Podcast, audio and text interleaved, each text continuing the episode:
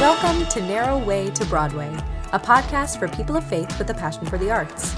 Each episode is designed to foster community for the thespian and non thespian, and the believer and non believer alike by navigating topics affecting the hearts, minds, and homes of artists everywhere. Thanks for joining.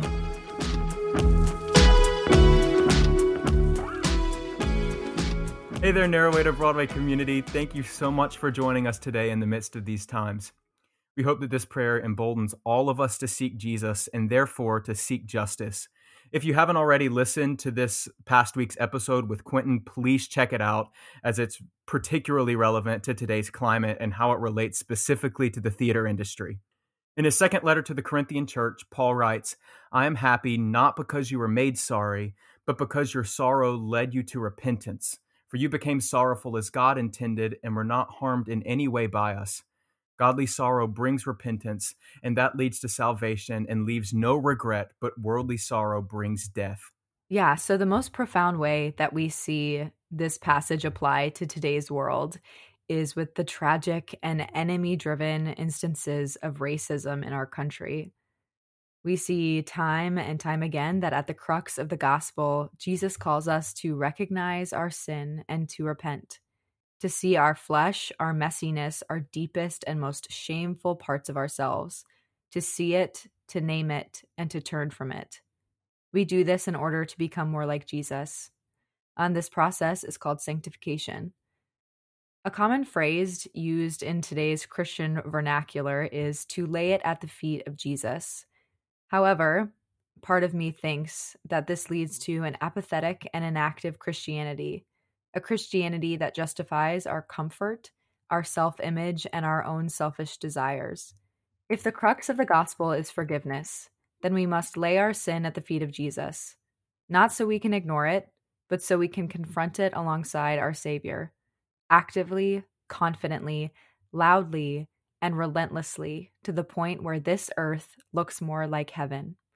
A heaven that is reminiscent of Revelation 7 9 with, quote, every nation, tribe, people, and language standing before the throne and before the Lamb.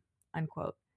If we truly believe that this is what heaven is going to look like, if we believe that Jesus' life was the image to bear, then we must be a people to reject racism in all of its forms. Now, this podcast isn't designed to make anyone feel guilty or targeted. Like we talked about before, Paul did not rejoice at the sorrow resulting from sin. He rejoiced at the repentance that resulted from the sorrow from the sin. The goal is repentance, not sorrow. However, we see in scripture that the sorrow is a necessary part of change existing as a result of sin and as an instigator for repentance. I just started a book about racism in the church called The Color of Compromise The Truth About the American Church's Complicity in Racism. Uh, in the very first chapter of the book, the author Jemar Tisby has an entire section entitled Why This Book Will Be Hard to Read. Uh, he highlights our flesh's fear of repentance and recognizing our part in the problem.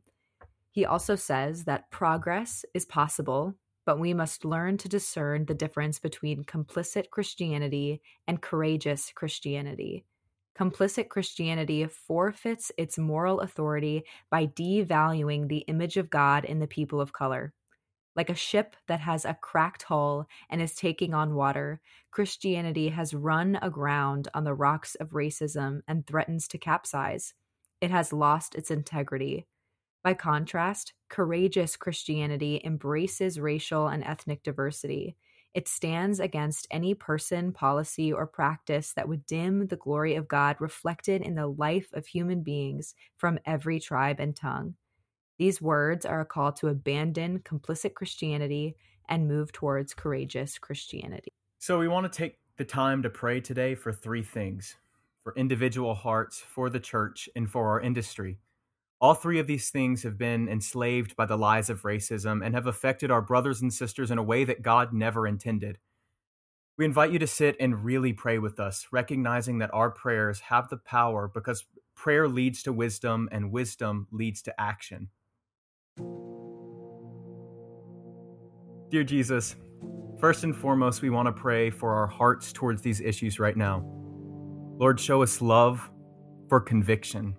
Break our hearts for the things that break yours, and let our hearts be moved to tangible and effective action. Let us not turn away from what makes us uncomfortable, but turn towards and advocate for true justice. We pray for our friends whose hearts are heavy and tired with carrying the yoke of racism, having experienced it personally and profoundly since they were born. Lord, give them rest. Make their burden light, convince them of the truths determined by you and not the lies fed by the enemy. Let them graciously hold the rest of us accountable to be more like you. Jesus, I pray for the hearts of those who have not experienced racism. Break our hearts for our friends, castmates, families. Let us use our freedom not as an excuse to do evil, but to stand up for your kids. Let us grow in conviction and not run away from what is right. Change our hearts, God, to look more like yours. God, uh, I just pray for the church right now. Uh, empower the church to stand up and say that the things happening in our world are not of God.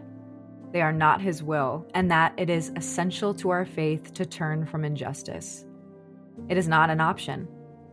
God emboldened church leaders of every color and denomination to unite and fight for the cause of justice, to refuse comfortability and to embrace the measures necessary to reject the devil as he works through the tragedies of racism. I pray for the church body, that the church body can stand up as an extension of their faith and not in spite of it, that every act to combat our past will be reconciled as a result of the heart's change through you and as a constant conviction leading to action.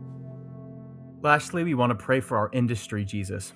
With work that is so personal and specific, empower us to tell stories that accurately represent and provide opportunity for our friends of color.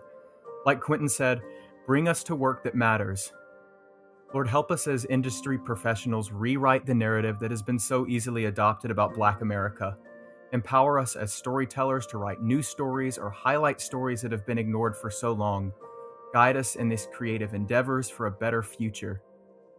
Lord, convict the theater industry for its inability to reconcile with racist behavior and point us to territory that is pleasing to you. Let us not stop until Broadway truly stands for authentic equality. We love you, Lord. Amen. Amen. Thank you all so much for joining us in this prayer today. Um, Philip and I, you know, being relatively new to the podcast game, we recognize that even though our audience isn't ginormous, we still do have a voice. And with that voice comes responsibility. So, you know, here at Narrow Way to Broadway, we want to be a people of action, even if it is in the small, everyday ways that we can provide voice for people who don't have one.